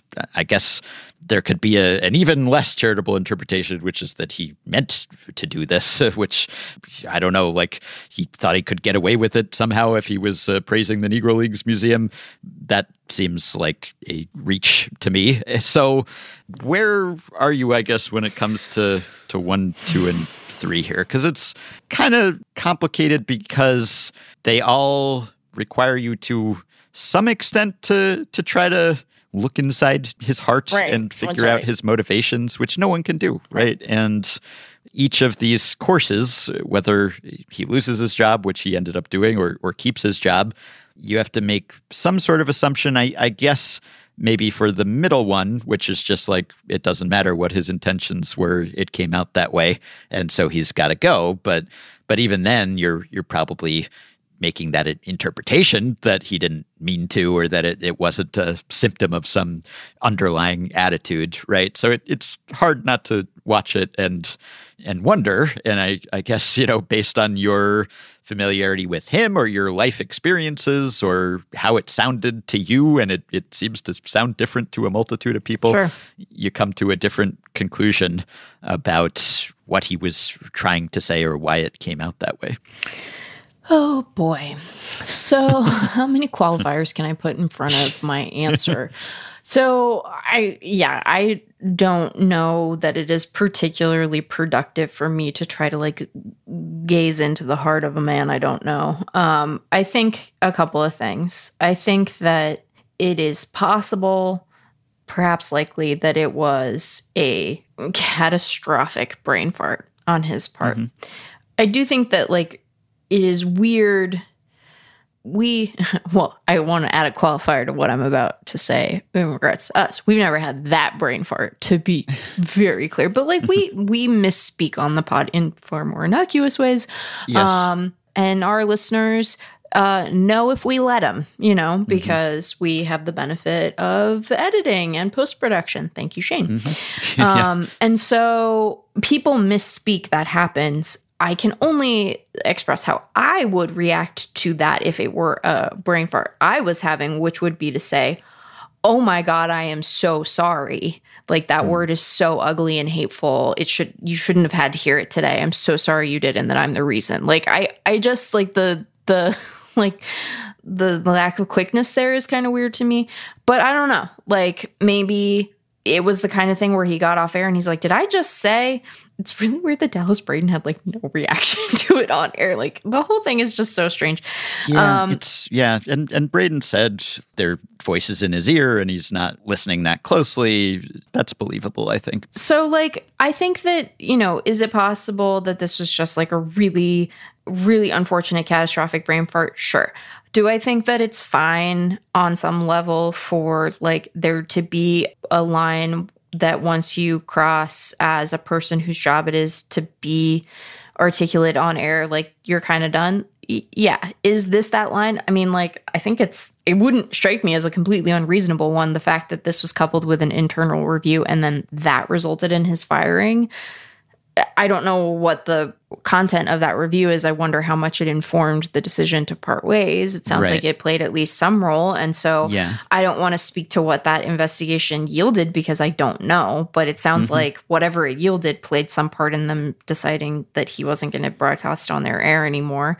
Now, mm-hmm. Should we sit and like always trust employers in the in the way that they like do these things? I mean, probably not, but I also think that it sounds like there was a process here and the result of that was that they decided like they're done with this guy. So, I don't know, like I don't have a I don't have an attachment to that booth and so No, right. you know, I, I had not really thought about Glen Kuiper Right. until this happens, right? I have no relationship with him. I have no pre-existing impression of his personality or who he is Yeah, as a I don't person, know. right? So Does yeah. it did it feel like when you listen to it, does it feel like it had say the venom that like the Reds like Brennaman thing did? No, I didn't it, think so. It mean, doesn't. yeah. But again, like this man is a professional broadcaster. That word doesn't have a place in polite society. And so I think if you're gonna draw a line, like you said this word, it was uh, you know, it wasn't like it was a hot mic. Like it would Right. still not be appropriate for him to say that word, to be clear. But like, you know, it wasn't like he had a hot mic, the broadcast had moved away, he misspoke, and then was like, ah, crap, like what the hell was that? You know? With Brennaman, it felt like you were getting a window Correct. into who he was. Yes, he, I feel he much- said it when he did not know he was on the I air, and he said it. comfortable with Right. my ability to assess the heart of the man based on that moment compared to this. But like Mm-hmm. your job is to be articulate on air, and that's a pretty, you know, it's not like he did a swear that Mm-hmm. that got caught. Like that word is, you know, it's Yeah. gnarly, and so Right. I, I don't know.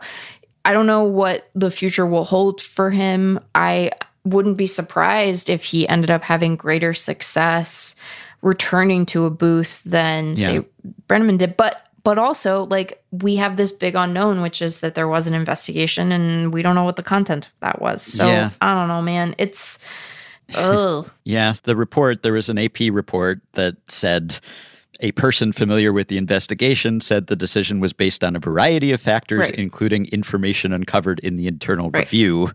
And that's tough because it's an anonymous source and we don't know what the information was, but it is one indication that there was some other motivation Right. there. There was uh, another report by Matthew Keys that said that, again, according to some anonymous source, that uh, there were questionable emails that violated Oh, NBC really? Universal's employee code of conduct. Oh.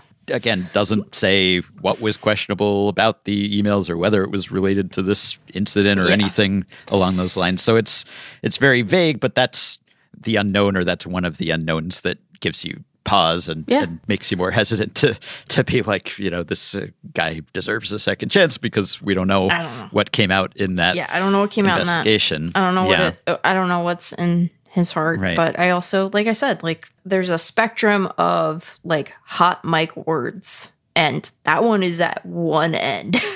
and it is, is yeah. very far away from the like haha end of the spectrum. So, I don't know, yeah. man.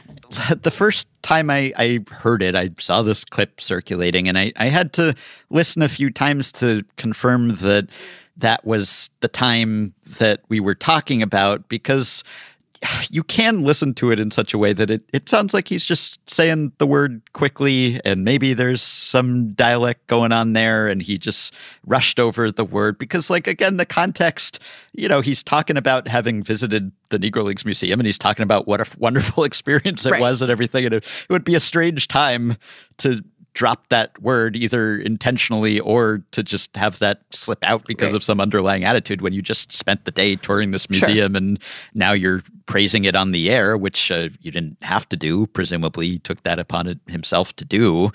And Bob Kendrick of the Negro Leagues Baseball Museum, you know, spoke out sort of in support of him and said, you know, he would understand forgiveness and, and even wish forgiveness, right? And, and Dave Stewart spoke out in support of him too. So it it seemed initially like he might weather this and and if he had and if they had said he's not going to do that again and he's done whatever training you have to do not to do that i wouldn't have said this is an outrage this guy's got to go so again it's it's pending whatever happened whatever was turned up and Yeah. whether that really played a role here and and it was NBC Sports California's Right. decision not the A's Right. because I know some people were like oh it's just the A's wanting to cut money or something and Right. I don't know if, you know it's not the team directly that's that's doing this I don't know whether the team had any input Right. Mark Kotze sort of distanced the team from the decision and, and sort of said he felt for Kuiper, kind of. So there was another clip that was going around. I don't know whether you saw, but it was a, a clip of, of Kuiper talking about the Negro Leagues in 2020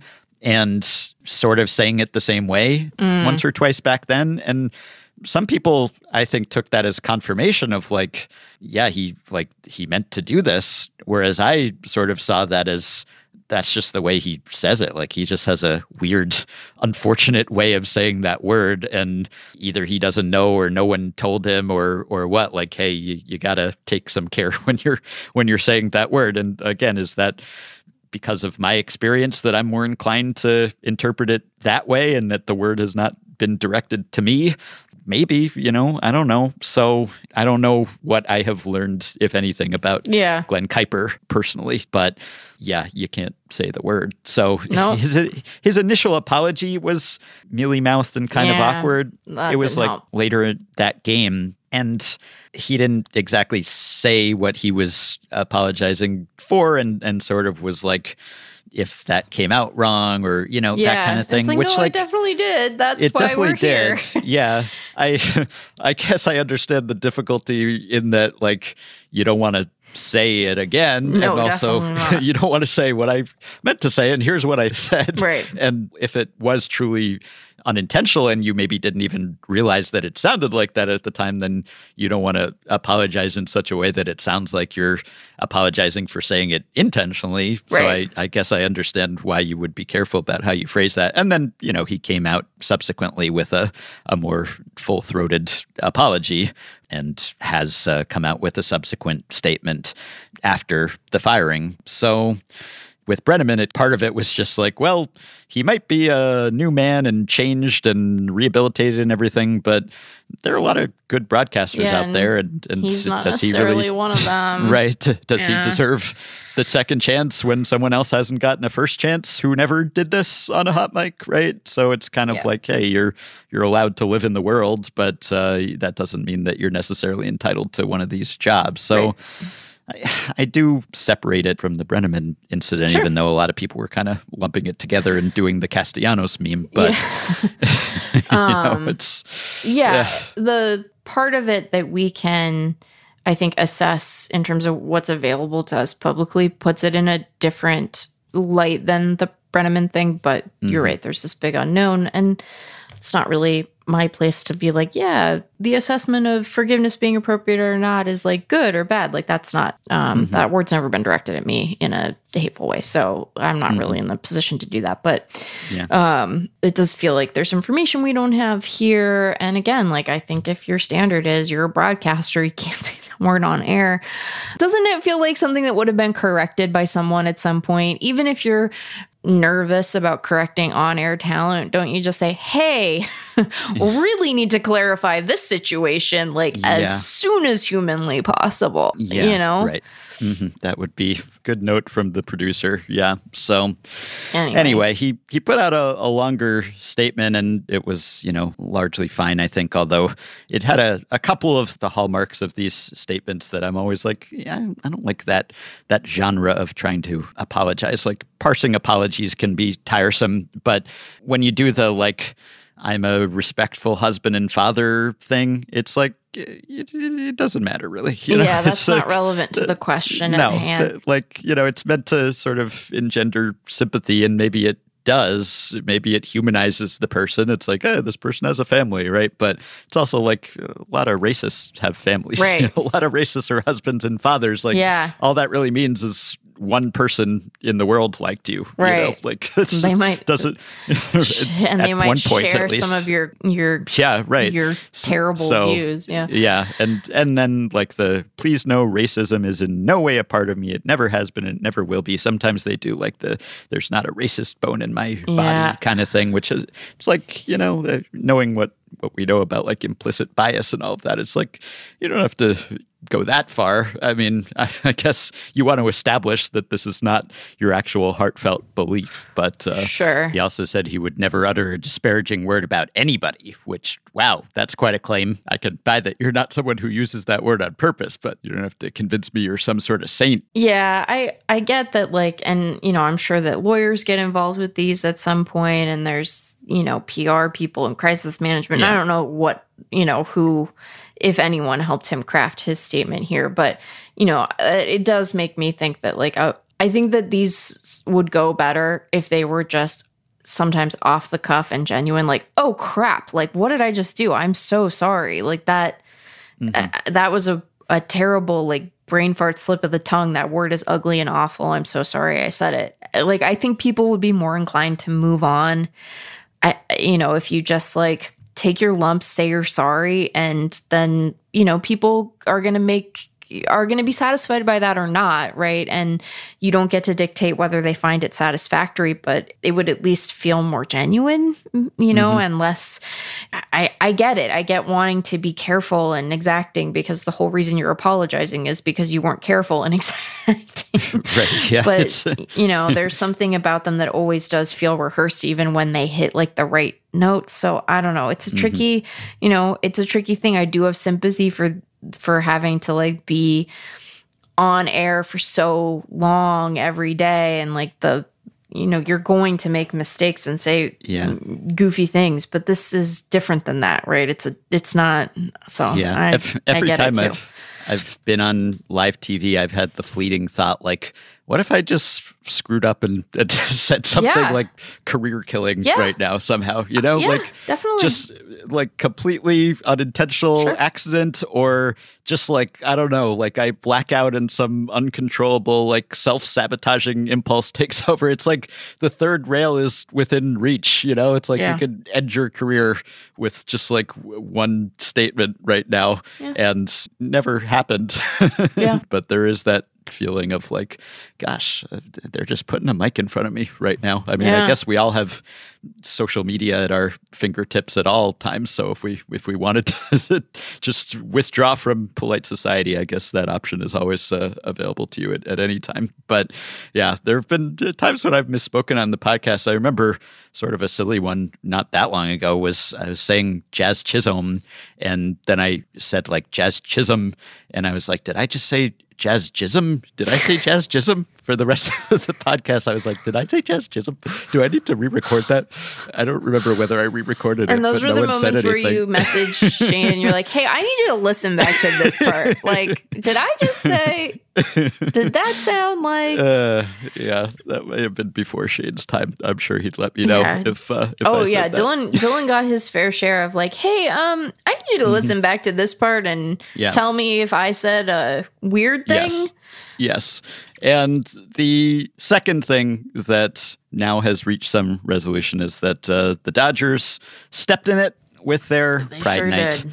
They really did. They disinvited the Sisters of Perpetual Indulgence from their 10th annual Pride Night, based largely or entirely, it seems, on protests from Catholic and conservative leaders. including Then- Marco Rubio, Yes, and then famously there was not a resident of the state of California. no, not not even close. And then there was a backlash to the backlash, understandably so, and other organizations decided that they were not going to attend Yeah. unless the Sisters of Perpetual Indulgence were reinstated, and it just became just a enormous uh, story a- across baseball, really, and people condemning the Dodgers. You know, a, a small but vocal group condemning the Dodgers for their initial invitation, and then a seemingly much larger group, including many of the participants in Pride Night,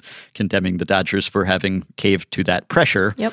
And ultimately, they went back on their disinvitation and issued a re invitation. So now the sisters have accepted their apology and have agreed to appear, and all is uh, back on track. And uh, it seems to have been a learning experience for some involved in this. Hopefully. hopefully. The sisters said that they took it that way, that the uh, apology was sincere and they accepted the explanation. But it was several days of uh, the Dodgers looking fairly spineless. Yep. And uh, that wrong seemingly has been rectified. Yeah, and hopefully it'll be the first step in them thinking more carefully about this stuff. I mean, the folks who were miffed about this organization being included, which has done work for decades and advocated on behalf of people with AIDS and HIV. I think if you were to ask them, and they would probably tell you because people are just saying stuff out loud in public now, um, they'd probably say there shouldn't be a Pride Night at all. So why are you placating them? You're never going to satisfy those folks until you cancel the event because they fundamentally don't think that that community should be able to live life in public as themselves. So don't try to satisfy them because you're never going to do it until you're actively trying to exclude that part of your fan base. So screw them. Like, what are you doing? You're never going to be extreme enough, conservative enough, exclusionary enough for people who fundamentally don't want to include people. So don't mm-hmm. try to satisfy them. Work with the organizations that are doing good work in your community and build your fan base around that stuff. It is going to occasionally require you to say in public, no, you suck. These people get to be here. We've invited them for a reason, right? And if you are going to have a pride night and you want people to believe that that's about something more than just making money on the mm-hmm. back of gay people, then you actually have to have a spine about it. And if all you're there to do is sell hats, well, then, you know, you're going to make that clear too. So mm-hmm. you have to Yeah. pick a lane. Sorry. Yeah. And and this is a, a playbook. It's a play that's been run before in this kind of uh, culture war, grievance culture battle, right? And there were calls and letters, etc., bombarding not just the Dodgers, but also MLB and Rob Manfred, right? Which Right. seems to have been a part of this. Yeah. That these uh, people with these groups in the Catholic League and so forth were writing to Rob Manfred specifically and registering their objections, and that perhaps MLB put some pressure on the Dodgers, or the Dodgers were feeling pressure. Unfortunately, it, it becomes kind of uh, one side's pressure versus the other side's pressure, right? I guess it's not so much following your own moral compass. Hopefully that's part of it, but it's also just kind of like, well, we made this decision. Uh oh, all these people got mad at us. And okay, we'll uh, give them what they want. Uh oh, a lot of other people got mad at us, Right. including other people who were closely involved with this event. Right. Given that this was a group that we were honoring at this event. And so then it becomes like whose supporters or, or opponents are more vocal or send more letters or make more calls or send more tweets or whatever it is. You know, hopefully it wasn't just that ultimately there were more of the latter than the former, that the Dodgers kind of realized that they were making a mistake and came to their senses here, more so than just appeasing one group over another. But who knows? Anyway, I guess the, the sisters took it that way. But the whole thing just uh, could have been avoided quite easily because, as you said, the people who were just registering these objections were not people who, who had any interest or stake in this event. And if anything, given their track records, probably would have opposed it in principle. Yeah. So don't listen to those people. Why are we doing what are we doing? Yeah, I think the other thing that kind of gets lost in these conversations, and I think we talked about this a bit with the the Rays kerfuffle last season, like you have a, a fan base that you want to build you know a welcoming environment for. Hopefully these issues just on their own independent of how they manifest in the ballpark matter to you. But a lot of people work for the dodgers and i'll bet some of them are gay Mm-hmm. so Oh, yeah. like you you're sending messages to a lot of constituencies and i think that you should have a spine around that and say no like this is the kind of workplace and ballpark environment we want to build and it's one that isn't going to cater to reactionaries so sorry.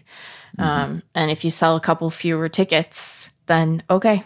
Like that mm-hmm. should that should be a small price that you're willing to pay to sort of be on the right side of this stuff. And I think, particularly when we can see how the legislative winds are blowing across this country, like this is a moment where it's important to make that stand on behalf of communities that are directly in sort of the line of fire on this stuff. So, stop helping Marco Rubio launch an uh, like an unsuccessful presidential campaign. Like what, Marco? What why is this any? This isn't your business. Get out of here.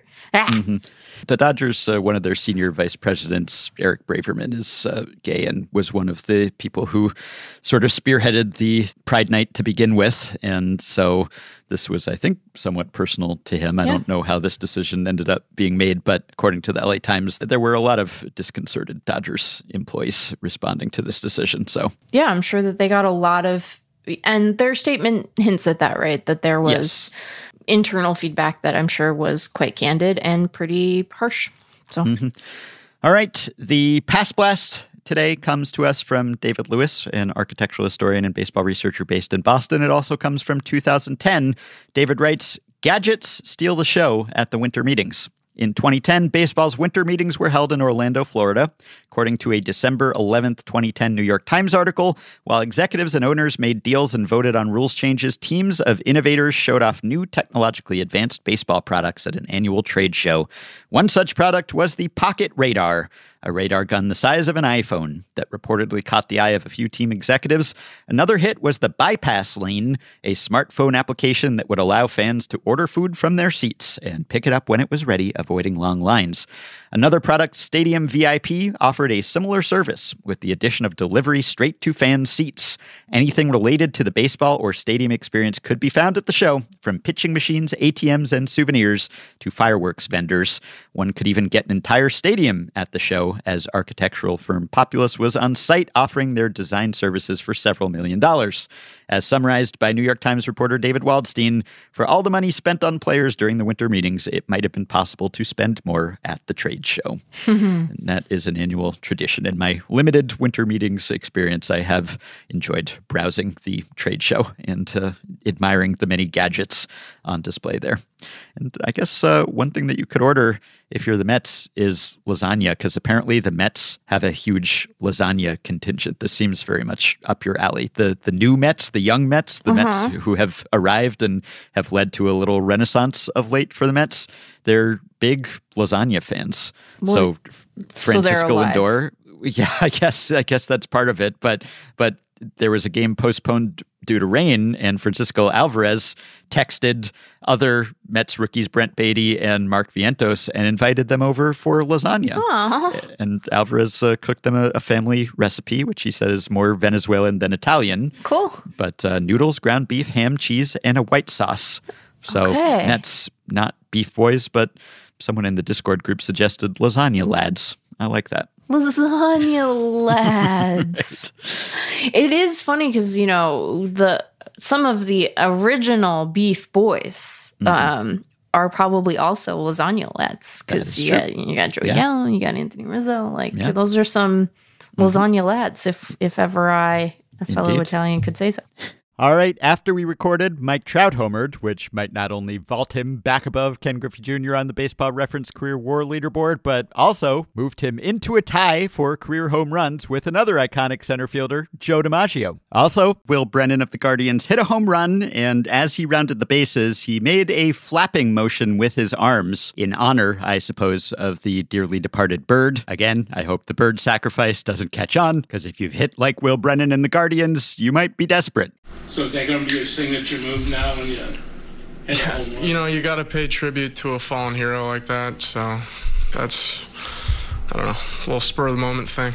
The Guardians did lose again to the White Sox, scoring only two runs. The A's also scored two runs and they lost to the Mariners, although this was a one run loss. They didn't get blown out. But they are now 10 and 40, which is the worst 50 game start since the 1932 Red Sox also started 10 and 40. That Sox team ended up winning 43 games in a 154 game season. For what it's worth, though, the latest, latest report is that the A's have reached a tentative stadium funding deal with Nevada lawmakers. You can reach a more than tentative, a confirmed funding deal with Effectively Wild by supporting the podcast on Patreon. You just got to go to patreon.com slash effectively wild and sign up to pledge some monthly or yearly amount to help keep the podcast going, help us stay almost ad free, and get yourself access to some perks. The following five listeners have already done so Chris Hannis, Rob Deal, Scott Kogan, Devon Brannon, and Penelope Maddie. Thanks to all of you. Patreon perks include access to the Effectively Wild Discord group for patrons only, as well as monthly bonus episodes, playoff live streams, discounts on ad-free Fangraphs memberships, and merch, and so much more.